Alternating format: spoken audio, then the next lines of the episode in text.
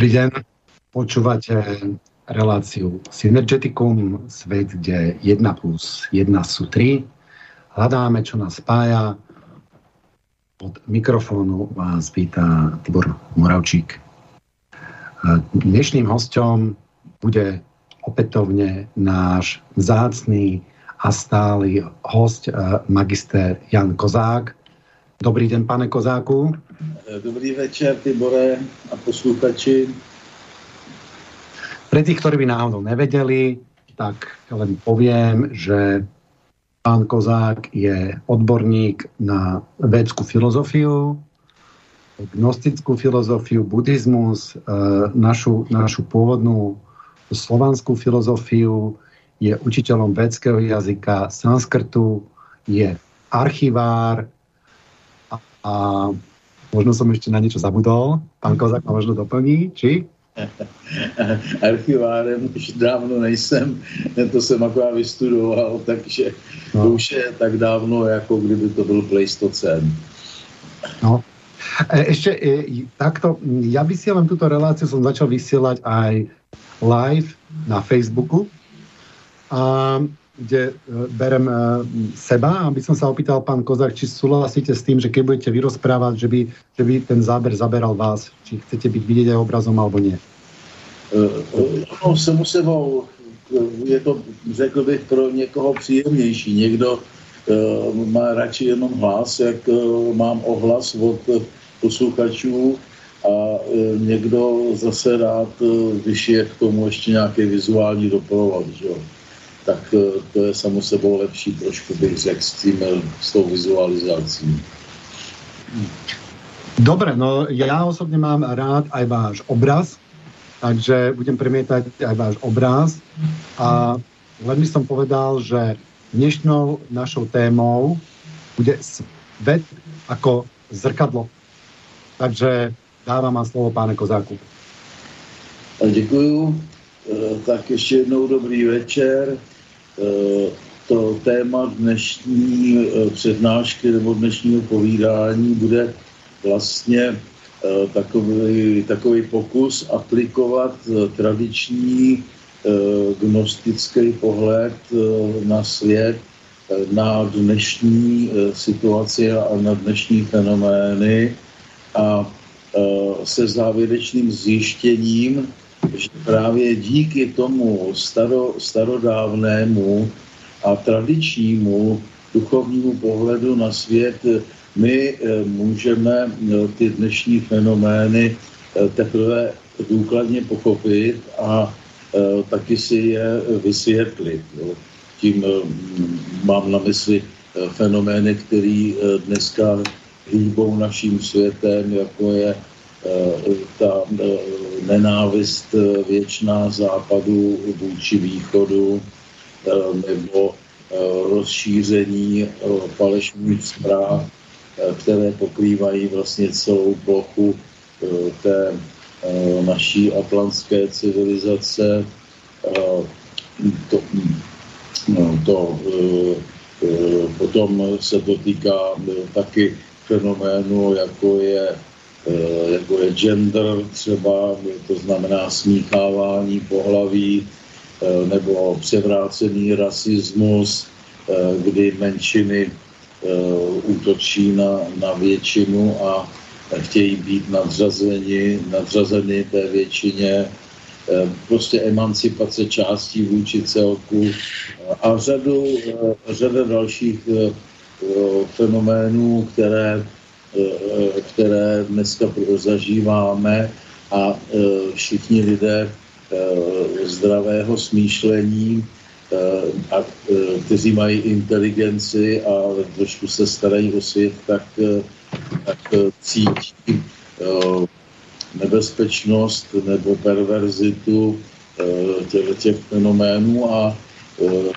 často zuří nebo nechápou, jak Eh, něco tak eh, převráceneckého může vůbec eh, vládnout nebo, nebo existovat. Jo? Takže pokusím se dneska právě na základě toho, co vím o gnozy a co vím o tradiční duchovní škole, která vytryskla si dávno z Védy, vysvětlit, proč tyto fenomény dneska posilují a proč ohrožují vlastně člověka. Čili musím zrekapitulovat napřed ty základy, o kterých jsem tady na svobodné vysílači už z mnoha stran mluvil, jenom tak, aby ten, kdo poslouchá, tak byl plně v obraze, čili celý ten gnostický nebo duchovní pohled na svět vychází, vychází z toho, že, že máme tady věčně jsoucí bytí, které se může nazývat třeba Brahma, nebo se může nazývat Puruša, věčný duchovní člověk, nebo se může nazývat Abhava a jakkoliv jinak, ale každopádně něco, co duchovní škola a naši předkové považovali za naprostý základ života, k němu se vztahovali a podle něj se chovali. A to, to bytí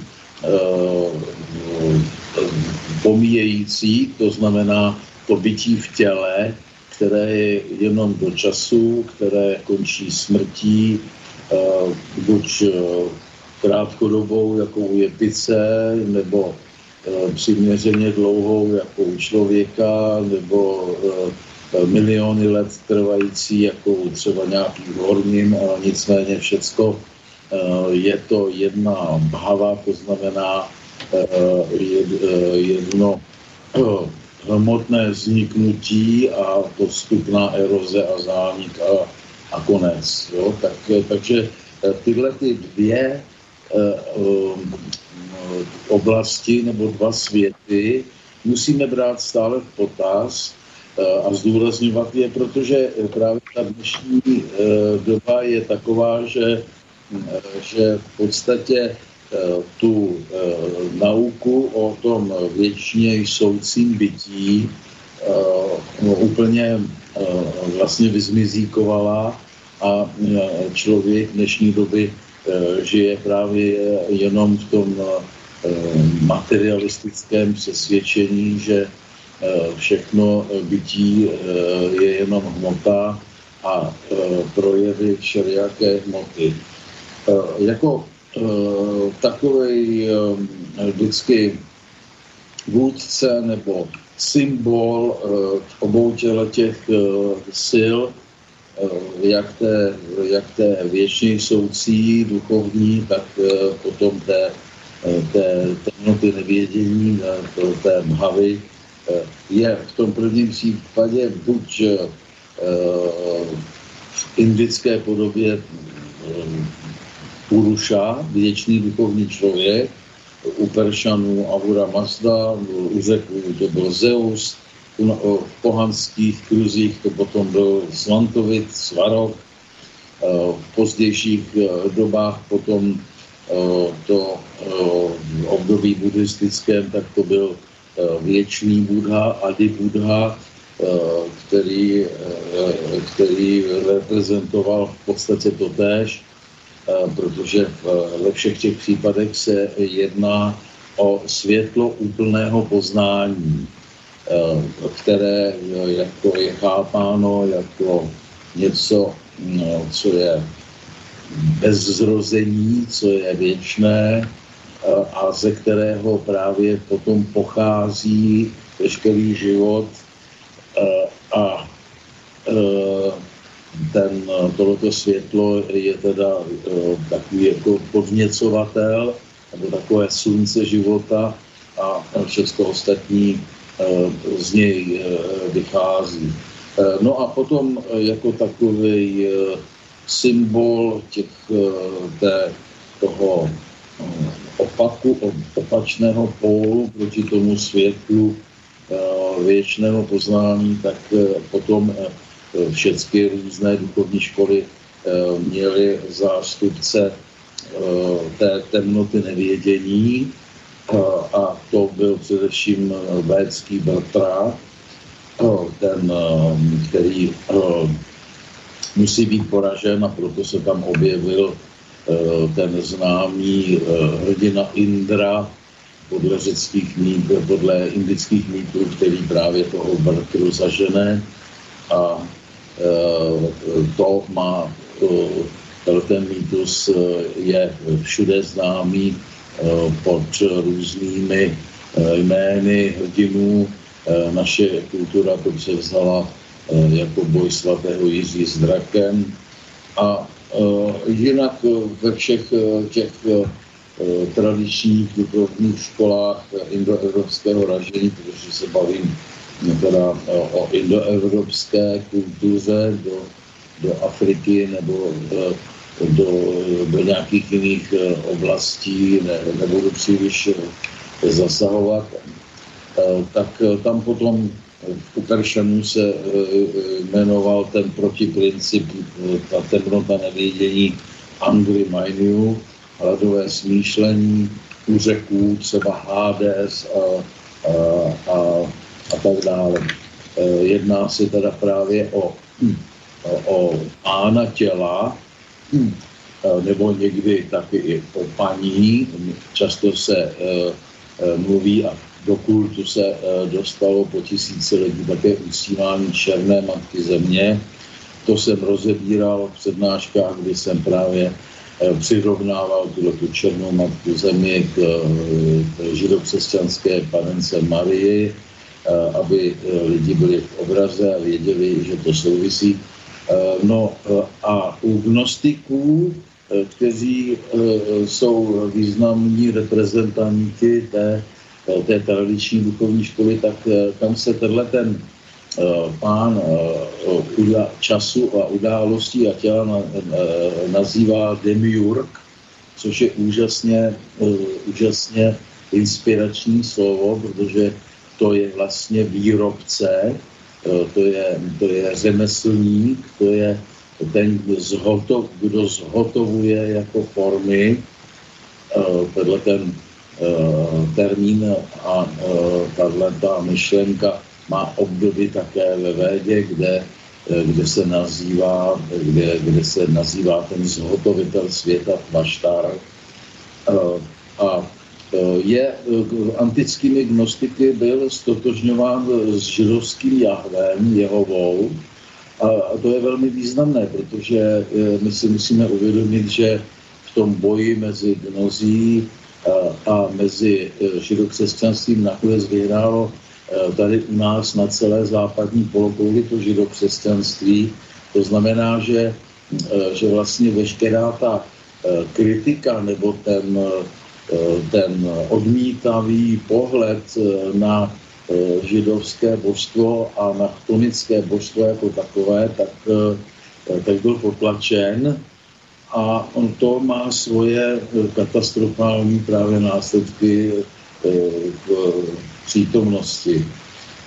V tom okruhu indickém potom tam se přechází na uctívání třeba právě té matky země v podobě kálí, eh, což je, eh, což je eh, šakty, šakty síla boha, který se nazývá Shiva. A pak máme samo sebou spousta dalších ještě okruhů kulturních, to není třeba vy, vyjmenovávat všechno. Tady je potřeba pochopit akorát to, že když řekneme Bůh, tak to rozhodně eh, nemůže znít jaksi všeobecně, se všeobecnou platností, tak, eh, že by tomu všichni rozuměli, ale tady právě dochází k obrovskému nedorozumění, které bez tohohle toho mého výkladu nebo bez pochopení a vzdělání, že tady jsou tyhle ty dvě obrovsky rozdílné tradice úcty k tomu, co, co se nazývá Bohem, eh, tak eh, je to chaos a nedorozumění. Prostě když eh, řekne nějaký tonik, nějaký uctívač pána času a těla a smrti, já věřím v Boha, tak je to něco úplně jiného, než když třeba indický bráhman nebo nějaký náš slovanský předek řekl, že uctívá Svantovita, nebo ten Int, že řekl, že uctívá teda věčně jsou duchovního člověka, Purušu nebo Brahma, Eh, je to, řekl bych, hm, až pravý opak. To znamená, že tady máme bipolaritu v základě toho dramatu života zde na Zemi a bez vysvětlení právě toho základního rozdílu jsou lidé uvrženi do, do omylu, že, že prostě si myslí, když někdo je takzvaný věřící, a uctívá nějaké, nějakého toho boha, takže si může rozumět s tím dalším eh, věřícím, který na rozdíl od ateistů nebo eh, nějakých neznabohů prostě mají společnou řeč, protože uctívají Boha. No tak právě tak to, tak to není. No.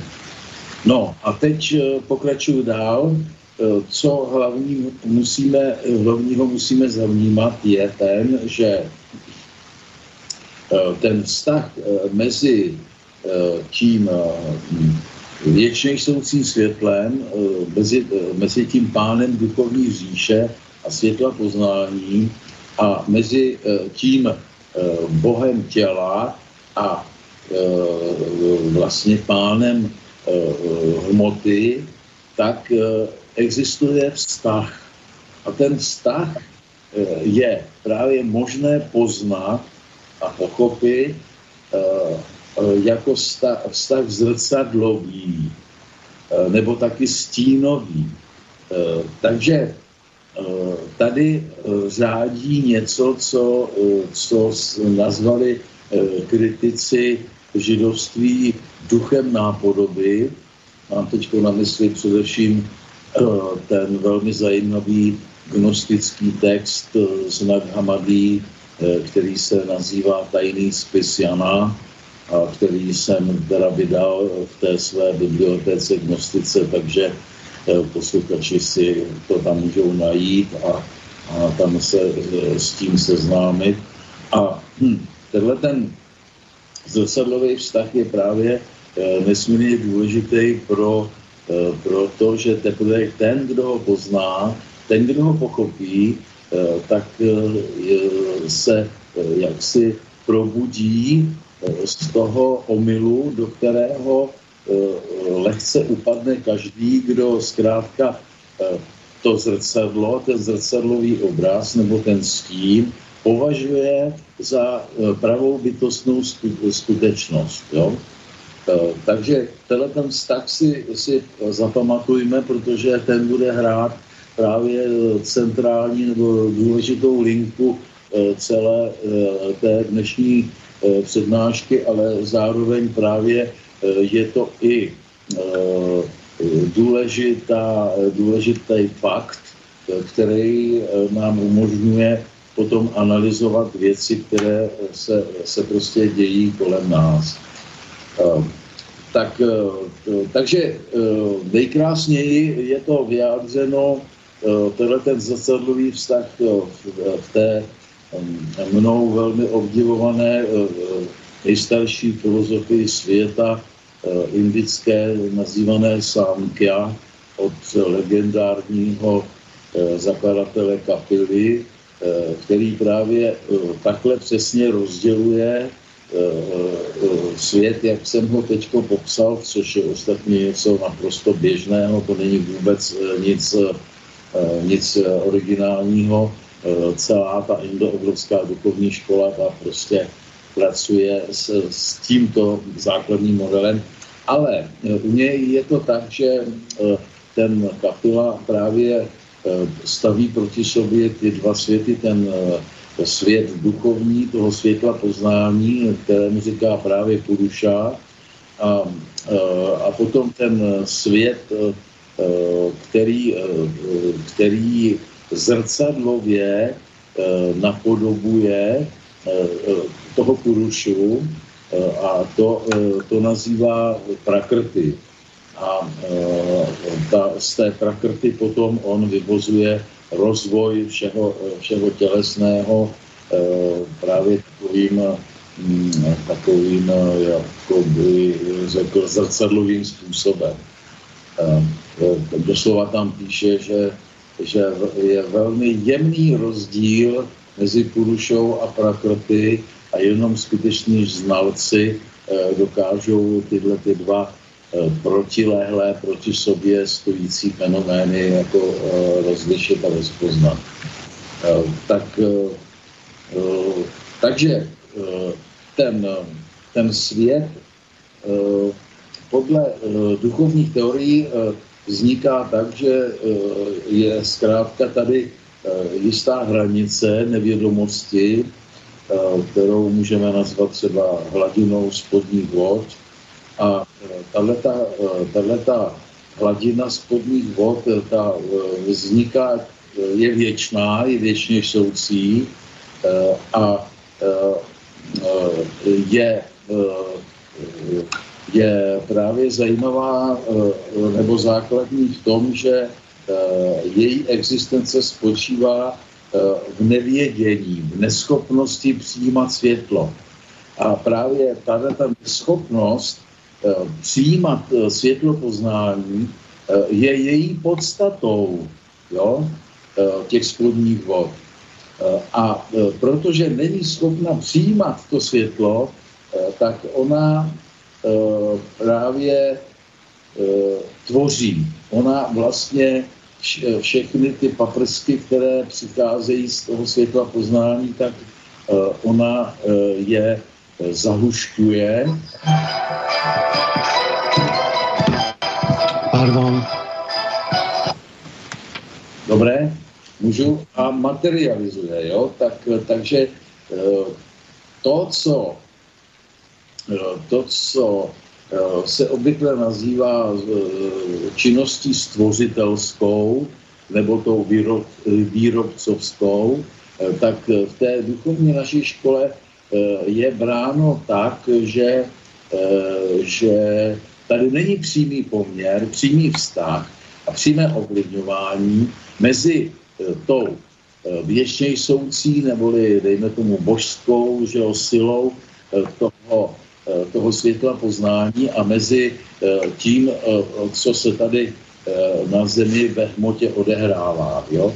Tohleto, tohleto je specifikum té naší duchovní tradice, kdežto tradice trošku jaksi jednodušší, abych to tak řekl kulantně, jako je právě třeba ta tradice semická, a to jak eh, v podání eh, dneska třeba islámu nebo v podání židovském, eh, tak ta to má jednoduše. Prostě Bůh je pán světa, Bůh je stvořitel, všecko, co kolem nás vidíme, je stvořeno Bohem a je to uděláno, aby to bylo dobré a jenom zkrátka člověk, který odpadne od úcty k tomuhle tomu bohu stvořiteli a k jeho hm, přirozeným zákonům, eh, tak ten způsobí potom eh, katastrofu ve světě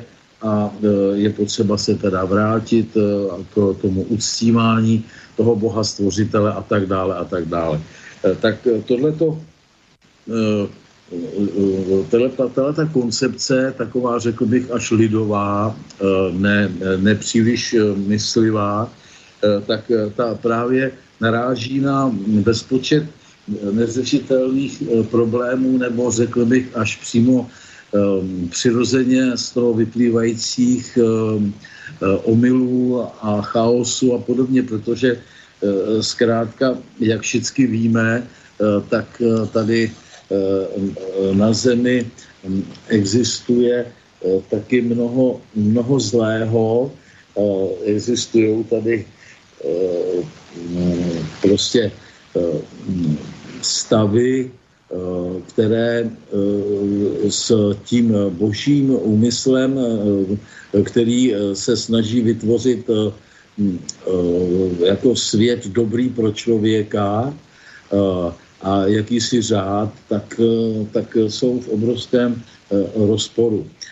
Takže právě bychom museli přijmout, že, že všecko zlo, které tady je, tak je také stvořené Bohem a že, že dokonce i vlastně ta temnota nevědění, omyl a všechny Eh, špatné lidské vlastnosti jsou také stvořené Bohem, eh, což eh, prostě je koncepce, která je vyloženě negnostická, vyloženě jako vyloženě taková fatalisticko neinteligentní.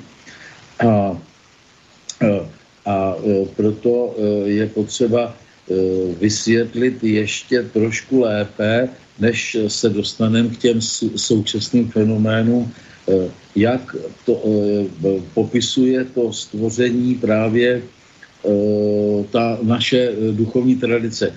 Popisuje ho právě tak, že to, ta hranice nebo ten svět většej soucího nevědění, ten svět temnoty, ta prakrty, jaký kapila nazývá, tak Eh, tak tenhle ten, eh, tenhle ten svět je vlastně eh, zdrojem a autorem všeho hmotného, protože on vlastně renegátsky nebo ne, ne, nesnese to, to světlo, ani ho není schopen chápat.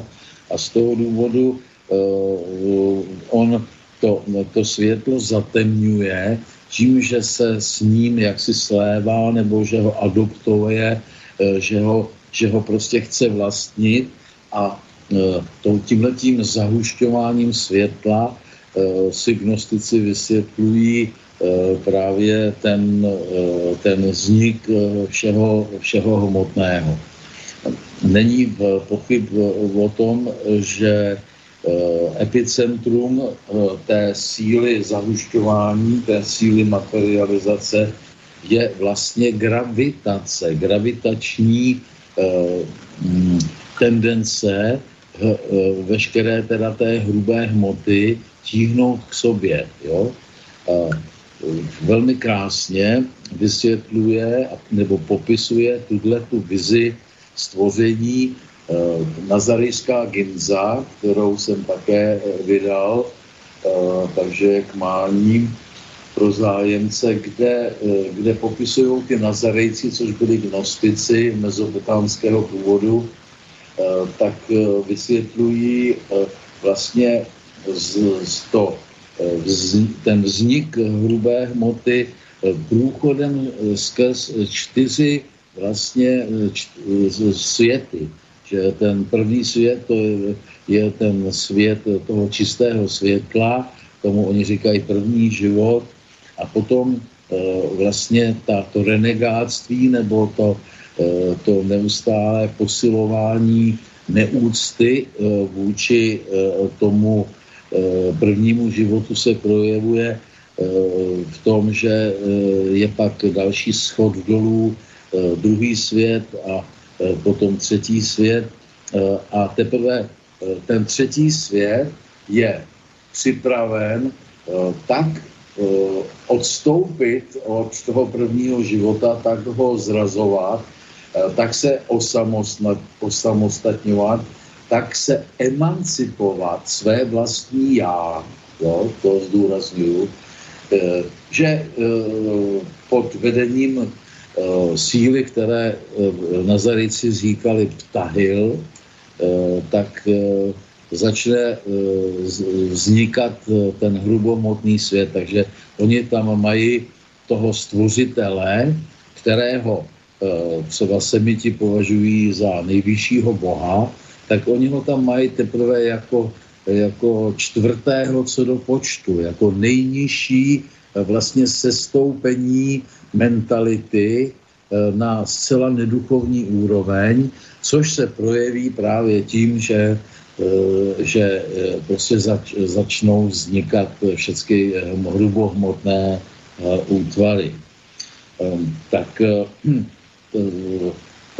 velmi hezký je taky v tomto v tomhle, v těch, těch souvislostech ten gnostický mýtus o Sofii, který jsem vykládal, ale jenom ve třech větách zopakuji, že ten mýtus vypráví o moudrosti, co by právě jedné ze základních páramid nebo těch kvalit, kvalit té duchovní říše, kterou, kterou my v podobě právě toho vnitřního buruši máme v sobě, tak, ta, ta, v té moudrosti dojde právě ke stejnému procesu emancipace. To znamená, že se najednou začne oddělovat spodní část té Sofie jako takzvaná spodní Sofia, kterou eh, nazývají oni také eh, porneja, nemravnost. A ta si právě emancipačně umyslí, eh, usmyslí, že půjde, že bude sama řídit svět a že bude sama plodit bez kontaktu se svým právě věčným partnerem, což je prostě nějaký mužský protějšek, který je přímo ve vztahu k tomu k tomu Purušovi nebo k tomu, eh, k tomu pánu světla. Eh, a bez tohoto otcovského principu teda ona začne, začne plodit a plodí samé nepovedence. Všelijaké zrůdy, devianty, úchyláky, kriminálníky, prostě děs. Jo?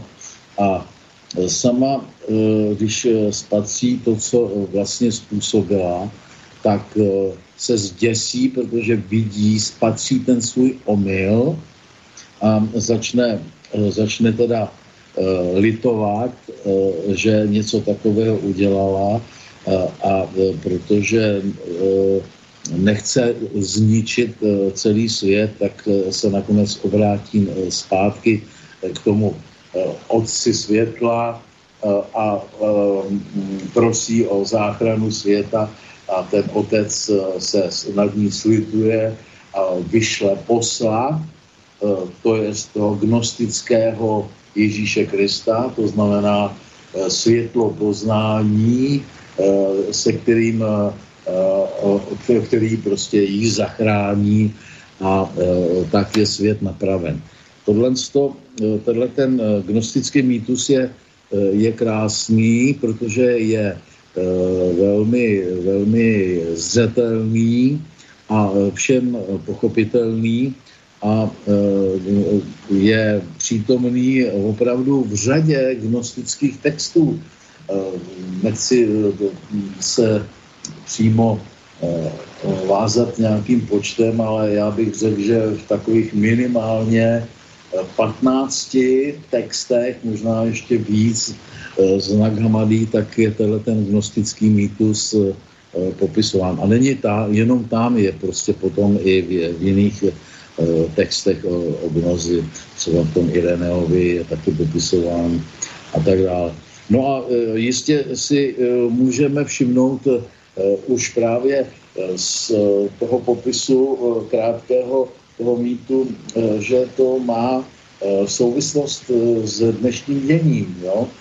že prostě ta emancipace té spodní Sofie, té porneje, je prostě realitou dneška a souvisí to právě i s, i s tím, že teda je tady odmítnutý ten, ten světelný projekt té, té inteligence a e, materialismus sám o sobě a, e, a teda pán nebo paní hmoty se domnívají, že, že můžou prostě e, dirigovat svět a určovat, co bude a co nebude a že tady ale právě něco chybí. A ohledně té emancipace je to také velmi zřetelně podobné, nebo lépe řečeno názorně realizované dnes, dneska, protože právě ta emancipace eh, všeho toho spodního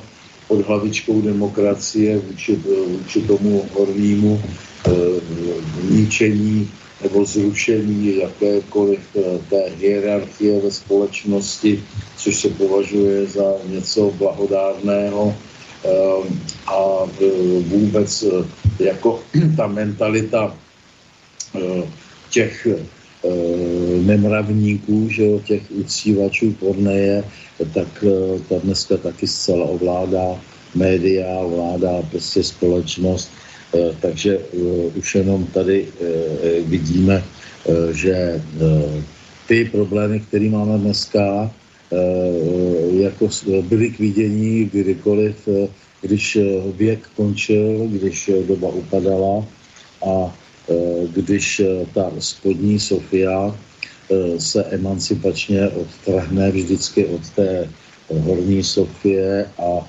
začne řádit tady na světě. Tak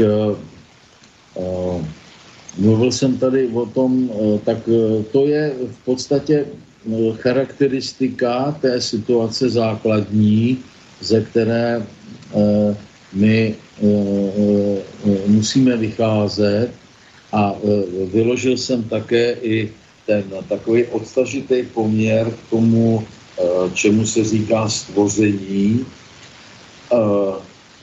protože v té védské tradici je to tak, že, že prostě ten Puruša je teda způsobovatel nebo nositel světa, ale rozhodně není ten, který by se účastnil eh, a dirigoval, eh, co se děje tady na zemi.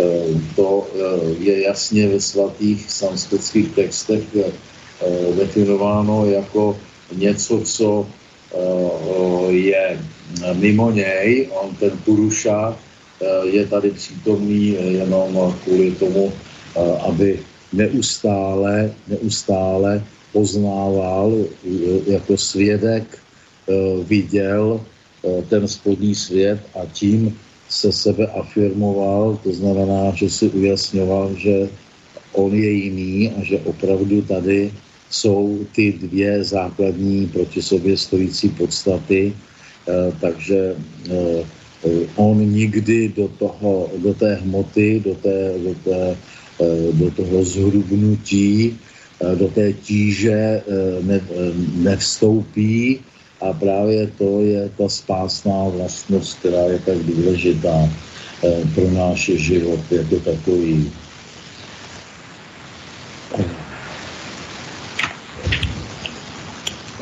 S tím, s, s tím rozlišením těch dvou světů ještě musím zmínit to, že Eh, v celé duchovní škole eh, je popisováno, že eh, ten, ten Puruša, ten věčný duchovní člověk, který je podstatou života, že má svoje věčně soucí kvality.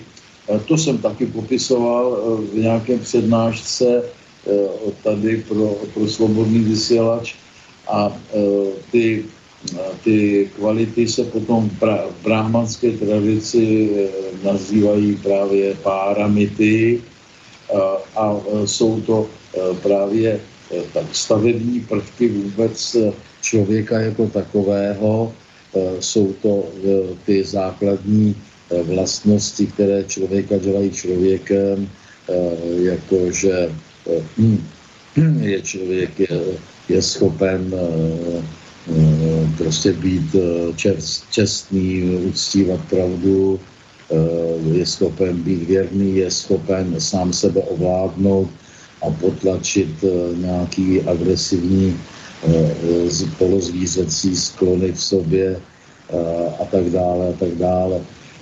Tak, takže tomu, tyhle ty většinisoucí kvality toho duchovního člověka jsou základem pro celou vlastně uh, indoevropskou, řekl bych tak, uh, tu morálku, jo, uh, i když to slovo morálka nemám rád, prostě ti naši předkové a vlastně i dnešní lidé dobře vědí, co to je teda obětovat, že to je něco jiného, než v tom krvavém chtonismu obřezávat beránka nebo spa, domnívat se, že se spasíme nějakou prolitou krví, ale ta, ta pravá oběť je, že právě neustále oživují a, a realizují v sobě tyhle ty kvality toho věčného duchovního člověka.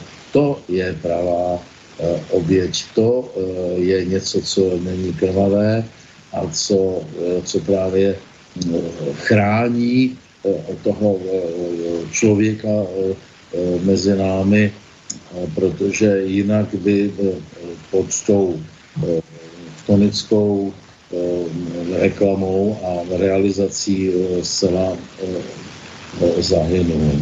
No. Tyhle, ty, tyhle ty paramity vlastně už se projevily v názvu takzvaných bohů ve Védě, jako je Mitra, Varuna, Indra a tak dále, pak se projevují právě výrazně v, v tom zoroastrizmu eh, jako eh, skupina eh, kolem toho Ahury Mazdy, toho pána věčného vědění, to je to tež, co, co ten Puruša, je to takzvaný Amesha Spenta.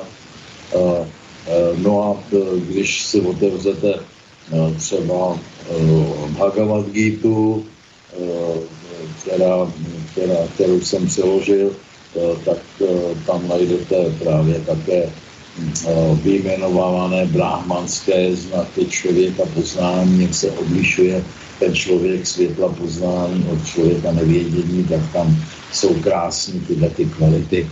Asi na dvou místech v Bhagavad dítě popisované. Tak, takže tohle je ta základní situace,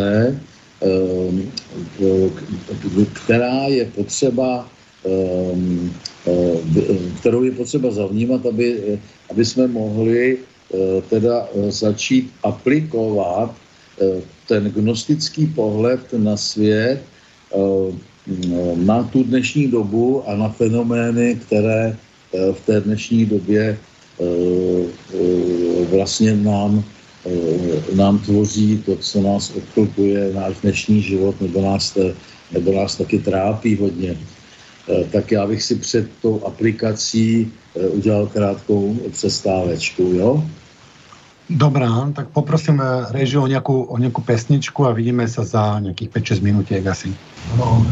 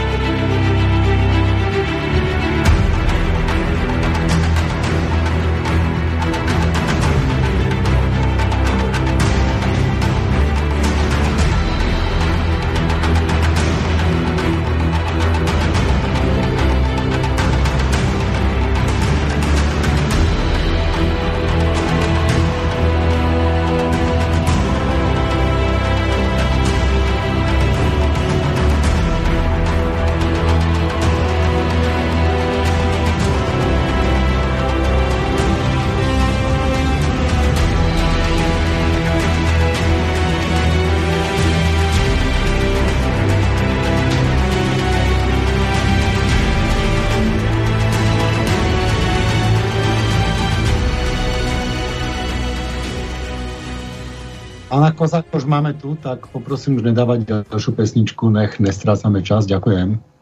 Tak už můžu pokračovat? Dobře, teď no. máš vypnutý mikrofon, jo, dobrý. No. Uh, takže uh, ten, uh, ten, ta základní situace podle toho duchovního nebo gnostického pohledu, tradičního indoevropského pohledu na svět je taková, že svět je ovládán demiurgem, a nikoliv eh, tím nejvyšším eh, bohem světla, poznání, eh, který, který tady je permanentně přítomný kvůli tomu, aby právě podněcoval celý ten proces člověka poznávat, což vyjadřuje právě sanskrt lidskou až totožností mezi slovesy kořeny džňá poznávat a džan rodit se, jo? takže rozumí, je v té tradici gnostické neboli duchovní. To je potřeba si uvědomit, že my to slovo duchovní užíváme dneska v katolickém nebo židokřesťanském slova smyslu, který je, který je vlastně jenom zakrytím toho původního významu slova duchovního, protože na tom židokřesťanství duchovního není nic, to je kult světa a bohatství a tak dále, který se akorát kreje právě takovým stínovým, opičím způsobem tou naukou skutečné duchovnosti. Takže tenhle ten demiurg je nevědoucí, Eh, ten náš pán, eh, je to egoista, eh, který se snaží právě s, s, ovládat masy a je, je ovládán duchem nápodoby, to znamená, že on je pravdoláskař ve své podstatě, on, takže všichni pravdoláskaři jsou prostě opravdu jeho čistí uctívači, to znamená, že on Eh, žárlí, ale eh, tváří se, že nežárlí, eh, on nenávidí a tváří se, že miluje, on touží po bohatství a hlásá chudobu, on prostě vůbec není lásky plný, ale má plnou pusu lásky a tak dále. Však to dneska všichni známe. Je to prostě takový král zrcadla, Eh, já bych v té souvislosti eh, zmínil eh, ten geniální Verichův film Císařů Pekas, kde určitě jste to všichni viděli, tam je právě geniální, to znamená vlastně věčně soucí pravá scéna, která zobrazuje skutečnost a to je jak ten duch nápodoby, to znamená ten Verich, který je eh, zavřený jako pekař ve věznici, spadne do spodních špinavých vod a z nich on po žebříku leze nahoru eh, do té císařovy komnaty, toho Rudolfa, a tam potom je ta scéna s tím zrcadlem, která právě naprosto dokonale zobrazuje pravou skutečnost našeho světa, kdy Eh, kdy, kdy prostě proti sobě stojí eh, ta prakrty, ta síla spodních vod, ta síla tělesnosti, ta síla mas a proti ní stojí ten, eh, ten císař Rudolf, který tam symbolicky zobrazuje toho, toho purušu nebo tu, tu společnost, která má, která má tu hierarchii v sobě a, a tak dále. A ta záměna eh, je právě to co, eh, to, co se permanentně děje, když eh, lidé nemají vědomosti, nejsou vzdělaní a prostě považují toho Boha lásky a Boha světla za pána všeho dění a pána času a pána těla a tak dále. No, no a protože ten demiurg je teda egoista, tak eh, je, eh, tak právě otvírá nám svým egoismem, nám otvírá právě tu neustále tu bránu k, k, tomu, k tomu poznání, k tomu rozpoznání, že prostě ten pán světa není ten nejvyšší Bůh, není to, co máme my v srdci, není to, co my cítíme jako svědomí, že tady je diskrepance, že tady je základní rozdíl.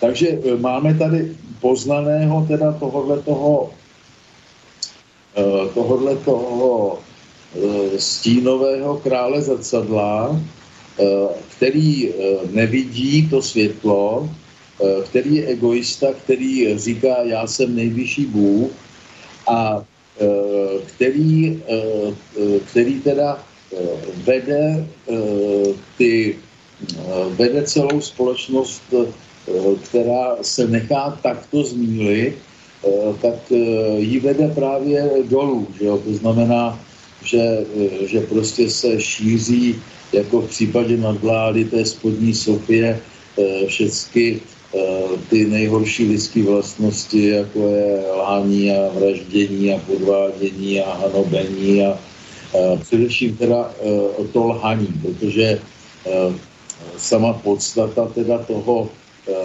toho pána těla je taková, že on je lhář, jo? On, on, je, on je lhář a takže rozvíjí celou tu kulturu lhaní, proto máme tady to fake news nebo ty, ty mainstreamové všechny mediální prostředky, které tak strašně lžou a lidé si pořád diví, jak to, že, že prostě to někdo nezastaví, jak to, že, že prostě tady posloucháme takový lži, který letějí po celé země kouli a který potlačují všechnu kritiku a snahu říct pravdu, že to má takovou sílu. No tak ta odpověď gnostická na to je právě proto, že jsme zcela potlačili úctu k tomu Purušovi, k tomu věčnému duchovnímu člověku a k jeho hodnotám, že jsme ho nebránili a že jsme nechali zkrátka rozvinout tuhle tu kulturu demiurgovskou, že, že jsme rozvinuli teda všechny ty ideje v tonismu a tím vlastně jsme si podřezali větev, na který bychom měli sedět. Takže největším nepřítelem tohoto pána světa, toho demiurga, toho Jehovy, že jo, je lidská inteligence. Tu on nenávidí z duše, a protože se jí bojí. Protože on jako pán temnoty dobře ví, že kdyby inteligentní lidé zvítězili, takže by zkrátka on přišel o svoji říši, která, kterou, kterou má tak rád, přišel by o svoji moc. Takže proto od samého začátku své existence už v knize Genesis víte, že zakazuje svým uctívačům pojídat ze stromu poznání a doporučuje jim jenom ten nevědoucí strom života, kde se člověk má prostě jako zvíře radovat jenom ze zvířeckosti a z konzumu a z požitků, které mu svět přináší a to zcela bez skrupulentně, nebo jak to mám říct, protože žádost je vlastnost, kterou ten demiurg vtělil jako základní vlastnost všemu živému a člověku zvlášť, takže cokoliv, co omezuje tuto žádost, je potom viděno jako životu nepřátelské. To znamená, jakékoliv poznání, že by se člověk měl někde uskrovnit, že by měl mít nějaké hranice, nebo že by dokonce se rozhodl žít jiným než konzumním způsobem života, tak to, to, je, to je něco, co, co je viděno právě tou, těmi demiurgovskými silami jako, jako něco životu nepřátelského, jako ke smrti mířícího. Jo? Takže podstata toho pána světa je agnosticismus. Je to, je to odpor k poznání jako k velkému hříchu a k velkému e, nebezpečí. E, takže už jenom tady vidíte, že z tohoto zdroje plyne tolik fenoménů, který, které nás dneska obklopují, že už jenom takhle je vše vysvětlitelné. Ale ono to jde ještě, ještě daleko dál. Čili je tady pokus od, odřezat to, to spojení s těmi vyššími duchovními světy, s tím světem teda toho dokonalého poznání, což je právě přímo smysl celé indoevropské duchovní školy od světských počátků a co co vlastně vytváří celou tu duchovní kulturu zaměřenou na, na jogu, což znamená propojení člověka s těmi vyššími světy tak, aby mu to umožnilo realizovat sebe sama, aby mu to umožnilo právě oživovat a podporovat všechny ty základní lidské vlastnosti, ty páramity, kterýma je člověk jako vybavený, protože jenom tak ho může ten jeho život uspokojovat. Jo?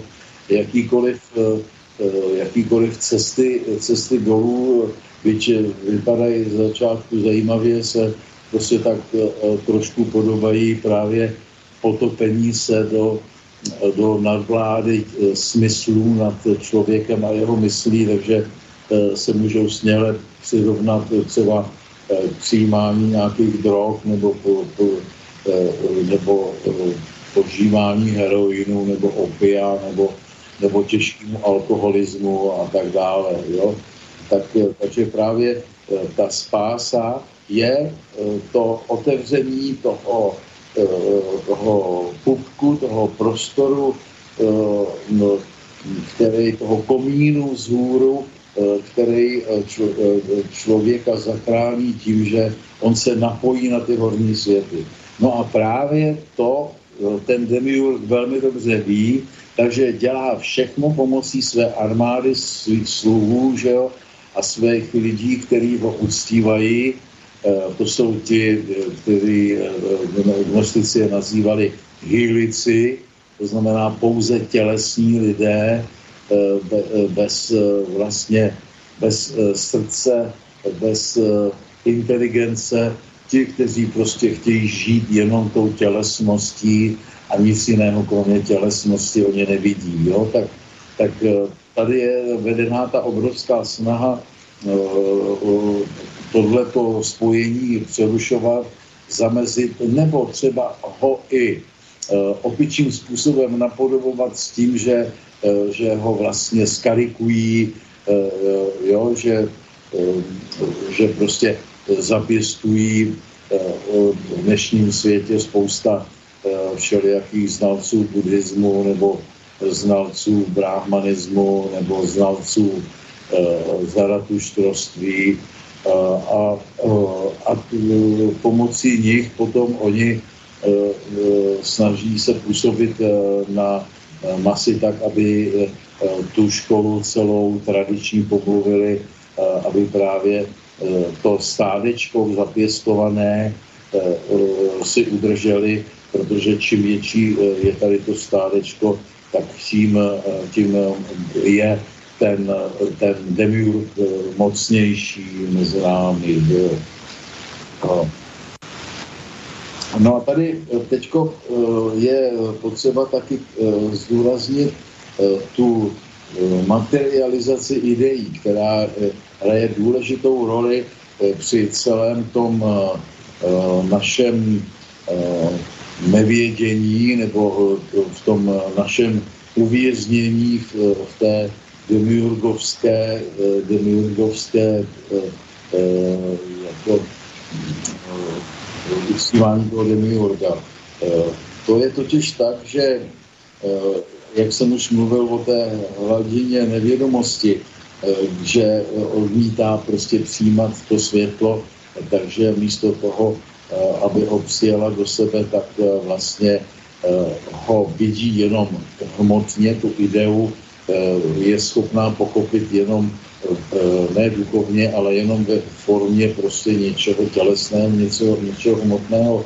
A to je, to je přímo obrovský, eh, obrovské drama, které se před našima očima odehrává, kdy zkrátka je tady vytvořený nějaký představitel ideje, nějaký symbol, který původně Eh, měl být jenom metaforou pro tu myšlenku, no, podobenství, že jo, se tomu říká v češtině. A eh, tohle to mm, mm, podobenství ale během času a s působením nevědění vždycky přechází do reality.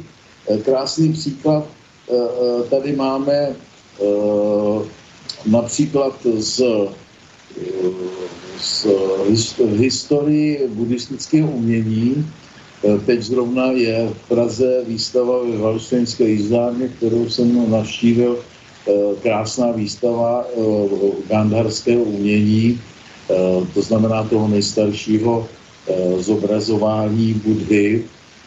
No a tam právě krásně, ne tam teda ne, ale tady bohužel to tam oni nezdůraznili, protože tomu asi dobře nerozumějí, ale Eh, tam eh, jde o to, že eh, můžeme dobře sledovat, jak se právě mění ta symbolika nebo ta metafora v pravou realitu tělesnou. Původní buddhismus 300 let vůbec se neodvážil Budhu zobrazit jako tělo, protože by to bylo úplně nesmyslné, bylo by to antibuddhistické.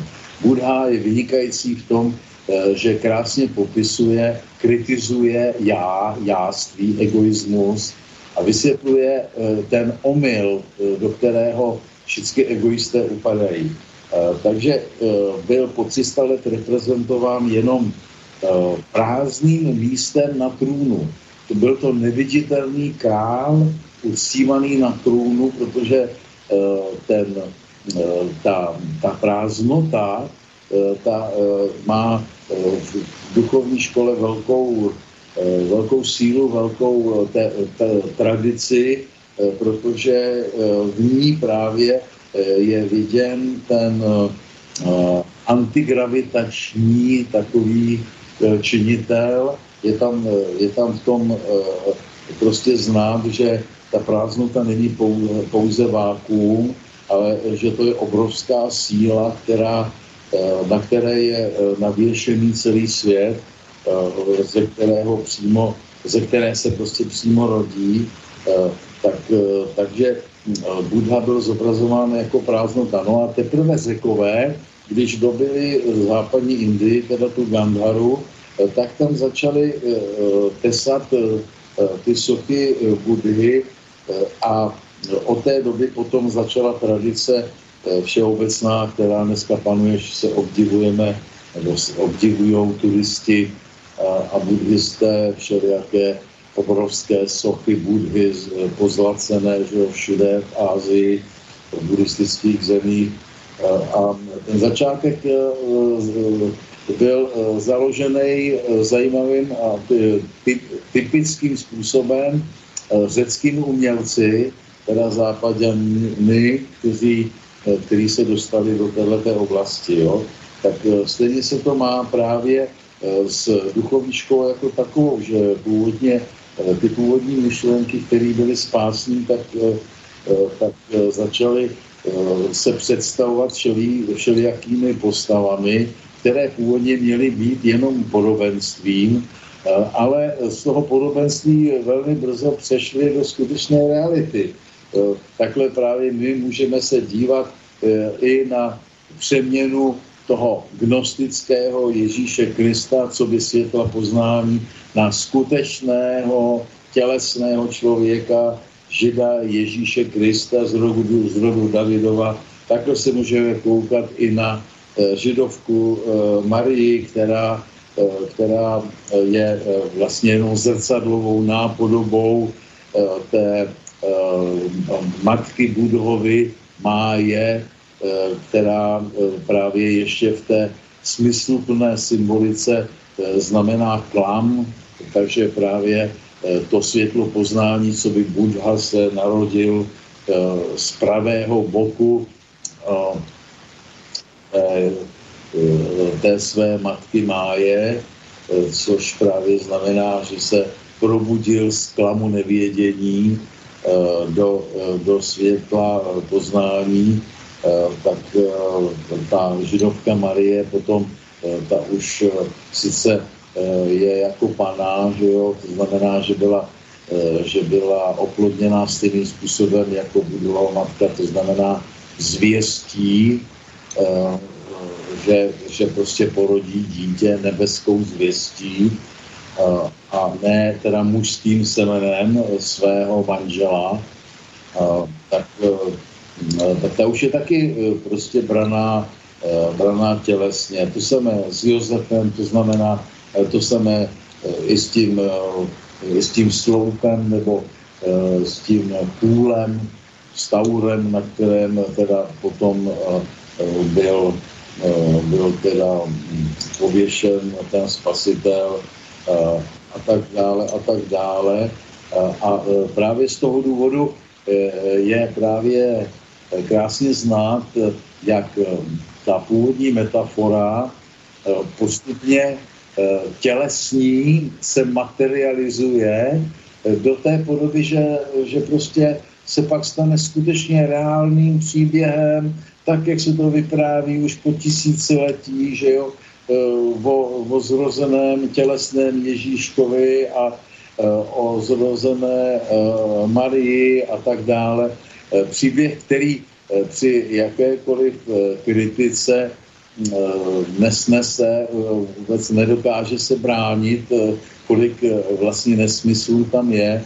Ale to je právě ta úžasná pozice, kdy se kdykoliv jakýkoliv vykladač eh, může eh, zase vrátit zpátky a říkat, ale když vždyť to je jenom metafora, vždyť to není skutečné, vždyť to prostě má být jenom taková, taková ukázka toho, jak došlo ke, ke vzniku spasitele a tak dále. Čili tady se skáče mezi, mezi metaforou a mezi tělem a podle potřeby je to buď tělo, nebo, eh, nebo je to metafora, což je eh, jako právě ta obojetnost, která provází potom eh, celý ten živokřesťanský svět až, až do dneška. Čili to hrubnutí, to, to, ta materializace je osudem světa v případě, že ten Demiurg zcela vyhraje, jakože dneska vyhrál. A eh, tak můžeme veškerý pokrok, kterého jsme dneska svědky, eh, definovat nebo diagnostikovat jako stálou inkluzi, to znamená stále pronikání toho pouze hmotného toho neinteligentního, eh, nepovedeného nebo přímo skaženého nebo nemravného eh, eh, do, do těch vyšších světů. Čili to, co probíhá dneska a co rozčiluje řadu učitelů, ta inkluze, kdy v podstatě do každé třídy oni posadí dva nebo tři naprosto zaostalé žáky, kteří zdržují eh, ty inteligentnější, takže se neplnějí eh, vůbec předpokládaný plány na, na výuku a na probranou látku, tak to je něco, co si můžeme všimnout, že dneska proniká úplně do všech oborů, ať se to týká průmyslu, nebo ať se to týká vysokého školství, ať se to týká obchodu, ať se to týká prostě eh, eh, sociálního života mezi lidmi. Eh, všude vlastně ta, ta spodní síla materializace a neduchovnosti útočí na ty vznešenější světy a snaží se je požrat, snaží se je Eh, nahradit. To, eh, prostě je to, eh, je to síla, která právě má epicentrum v zemi, je to síla gravitační a jako takovou se na ní musíme koukat a teprve potom ji začneme rozumět. Je to, je to právě ta omylná představa, že, že život vzniknul z malého zrníčka hmoty, Eh, že život se rozvíjí eh, z z, jako ze spodního k hornímu a ne obráceně, protože právě na rozdíl od této chtonické školy materialistické, která sama sebe jako prezentuje jako duchovní, tak celá naše tradice indoevropská ta nepochybovala o tom, že právě z jemného vzniklo hrubé a ne z hrubého jemné. Jo? Že e, z úplného celého vzniklo částečné a ne, že částečné se složilo do úplného. Jo? Tak, takže už tenhle ten fenomén nám taky otvírá interpretaci, aby jsme chápali všechny jevy, které nás obklopují tímhle, tím, tímhle tím způsobem. Eh, nebudu tady eh, rozebírat, už jsem to taky rozebíral, že vlastně ten model ideální demokracie eh, je politický model, který realizuje právě tohleto chtonické vidění světa.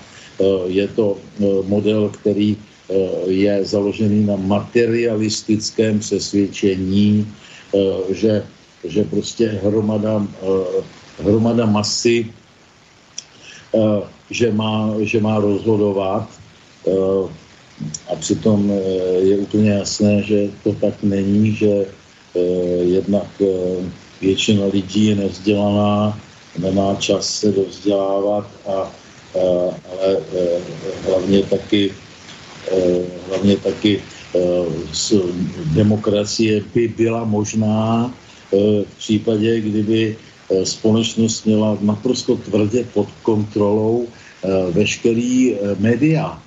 Mm, a protože to tak není, pravý opak je pravdou, tak prostě té mase se dá díky tomu, že ovládá média, nakukat úplně cokoliv. Že? A oni jsou udržovány, ty, ty masy, permanentně v takové hypnóze, je jim vkládán, jak to krásně dokládá ta pražská Eh, židovská legenda stále nový šém eh, tomu, tomu golemovi, který reprezentuje právě tu masu eh, a podle tohohle toho šému potom ten golem prostě pracuje. Takže tady je potřeba vidět i kozem. Ano, ty gole? No, ja by som dodal, že oni, oni mali doteraz nás takýmto spôsobom pod kontrolou, že oni mali pod kontrolou tie médiá, ale tu im spravil škrt cez rozpočet internet. Práve vďaka tomu internetu im začínajú presakovať tie informácie, ktoré nás oslobodzujú, to, to, mm, to svetlo poznania. A teraz sa dostali do toho momentu, že už tu ilúziu demokracie nemôžu udržať vďaka tomu internetu a my sa začíname oslobodzovať. No a ja teda osobne som presvedčený, že práve preto sa deje dneska to, čo sa deje, že vidia, že už tú ilúziu demokracie tu nemôžu, nemôžu udržať, tak sa pokúšajú o zavedenie totality. A pod zámienkou zase nejakým, nejakým, nejakým zrcadlením e, toho vírusu. Takisto, ako sa šírila, šíril ten feudalizmus pod zámienkou toho kresťanstva a tej lásky, toho pravdoláskařství, tak momentálne e, sa takýmto spôsobom šíri totalita. To je len taký môj názor a samozřejmě jsem rád. No, samo sebou tak to vyvolalo dlouhou diskuzi, do jaké míry eh, oni se určitě budou pokoušet eh, nějakým způsobem ten internet ovládnout, eh, ale eh, takže hraje dneska, řekl bych, eh, hrozně důležitou roli je otázka, jak se to bude eh, dál, dál vyvíjet, ale eh, přece jenom ještě spousta lidí eh, se dívá na televizi nebo poslouchá rádio a tam všude je to ještě v podstatě taková normalizační, mainstreamová řeč, která naprosto radostně, veselé a, a, a řekl bych vonavě lže, jako když tiskne, že jo, to je právě ta důležitá věc. Takže ten vývoj eh, je potřeba chápat eh, v tom inkluzivním slova smyslu eh, a protože není tady žádná pěstovaná a udržovaná síla, která by člověka mohla pozvedat do, do nějaké právě úrovně, do nějaké výše. Není tady kult toho většině soucího duchovního puruši, tak ta společnost stále klesá a, a bude klesat nepochybně dál. Ale pravda je, že gnostici krásně říkali, že ten demiurg právě ve své nevědomosti, ve svém jako opičím duchu nápodoby a ve svém egoismu je báječný prostředek poznání, protože on vlastně čím víc vládne, tak tím víc se ukazuje, vykazuje tu, tu svoji pravou podstatu a lidé se teda začínají probouzet uh, od uh, toho, že by ho uh, byli schopní vnímat jako Boha. Jo? Tak tohle je takový jako optimistický rys. No a teď teda ještě máme už jenom asi 10 minut, že Eh, tak bych chtěl se zmínit o některých dalších projevech, eh, fenoménech, který eh, dneska provázejí náš svět, tak především je potřeba zmínit to, tu věčnou nenávist západu vůči východu, která je evidentně pěstovaná a která je možná věčná, ale zcela nepochybně historicky zdůvodnitelná Eh, tím, eh, co se stalo při, při tom vzniku eh, té, toho našeho náboženství, jo? Kdy, kdy v podstatě, když se analyzuje, k čemu došlo při vzniku židokřesťanství, tak to je normální renegáctví, to znamená, to je odpor vůči, vůči té dharmě člověka, kdy se tady Eh, otevřel prostor k tomu, že budeme eh, napodobovat eh, herecky všechno to, co dělají buddhisté, co dělají bráhmani, ale přitom budeme vlastně mít to myšlení obrácené k tomu demiurgovi, budeme uctívat toho pána světa, ale budeme tady hm, zkrátka hrát tuhle tu komedii. A tahle ta komedie se hraje do dneška, že jo, v podstatě některý ty, ty hráči jsou opravdu výborní, ty by zasluhovali Oscara, že jo, jsou herecky talentovaní, e, je to prostě Hollywood, e, ale je to zdrcující právě v tom, že ten člověk je, ta, západu byl podvedený v tom, co to je teda ta duchovní ochrana, co to je duchovní škola a on nemá žádný zastání, on nemá vůbec žádnou obranu, protože e, všechno to, co se tady děje e, za těch tisíc let, tak se děje právě v součinnosti s tou takzvanou duchovní školou. Jo? Takže, takže to je, to je ten hlavní důvod toho odporu. Je to někdo, kdo, kdo zradil, někdo, kdo utek Eh, od dharmy, někdo, kdo utek eh, od věrnosti eh, vůči tomu duchovnímu člověku a jeho kvalitám a který samo sebou čtí síru a zároveň se obává, že ten originál nebo ten pramen se, se někdy probudí a že tuhle tu pravdu renegátskou začne o něm, o něm šířit. To v podstatě už jenom při eh, jako nepřátelském dialogu mezi pravoslavím a katolictvím, tak už se tohle projevuje. A vlastně ti, kteří ještě eh, jako věřejí na Biblii, to znamená pravoslaví, eh, obvinují právě z toho všeho, z čeho by mohli buddhisté nebo bráhmaně obvinovat celé židokřesťanství, tak obvinují oni prostě jenom, jenom tu západní katolickou církev. Takže do toho, aby jsme pochopili ty další fenomény, eh, tak je třeba vnímat, že ten demiurg, který má to epicentrum vnitru země, vnitru hmoty, tak eh, se snaží všecko smíchávat dohromady. On je právě, eh, on je právě proto vládcem všeho míšení, všeho genderu, všeho eh, rozpadu, eh, jakýkoliv, eh, jakýkoliv hierarchie hodnot a to je fenomén, který už indická tradice zaznamenala, proto šivu nazývá jako měkačkou, jako míkačkou, která, která smíchává všechny barvy do jedné prostě ošklivý šedý. No a pak je tady další věc, která nás ničí a to je zdůrazňování toho člověka jako hříšníka. Eh, což právě vyplývá z toho renegátského eh, odstoupení od eh, té, od té dharmy a člověk jako hříšník potom samo sebou je úplně jaksi jiné interpretaci viděný a rozvíjí se tady ta kultura té hříšnosti, takže tím všichni trpí, ale jako Eh, při nadvládě téhle školy demiurgovské, tak eh, se nemůže, eh, nemůže stát, že by nějakým způsobem to, to přestalo.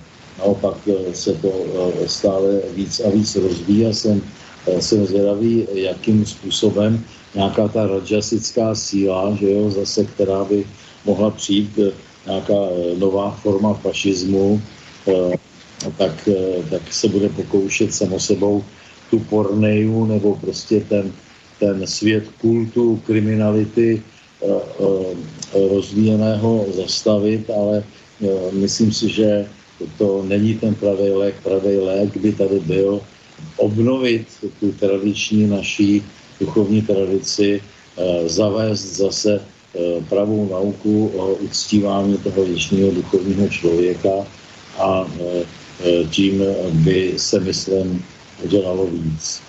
Takže tolik asi dneska bych mohl skončit. Pane Kozáku, veľmi pekne vám ďakujem za mm, ďalšiu úžasnú prednášku. Eh, ja dúfam, že sa vidíme opäť, my sa vidíme opätovne čtvrtok na vašich hodinách vedského jazyka a sanskrtu, na čo sa teším. A čo sa týka relácie, tak dúfam, že opäť, opätovne o 8 týždňov a o dva týždne tu budeme mať pani Libušu Belušovú, a budeme mať e, reláciu na typy duševné príčiny našich fyzických chorób. Veľmi zaujímavé. Ona prichádza s, s takou s novou technológiou, uh, novým typom zdravotníctva. Ten nie je priamo ona, ale ona, ona je na to odborníčka. Takže teším sa s vami. Do počutia. Ja taky děkuju a do počutia. Táto relácia vznikla za podpory dobrovoľných príspevkov našich poslucháčov. I ty sa k ním môžeš pridať. Viac informácií nájdeš na www.slobodnyvysielac.sk Ďakujeme.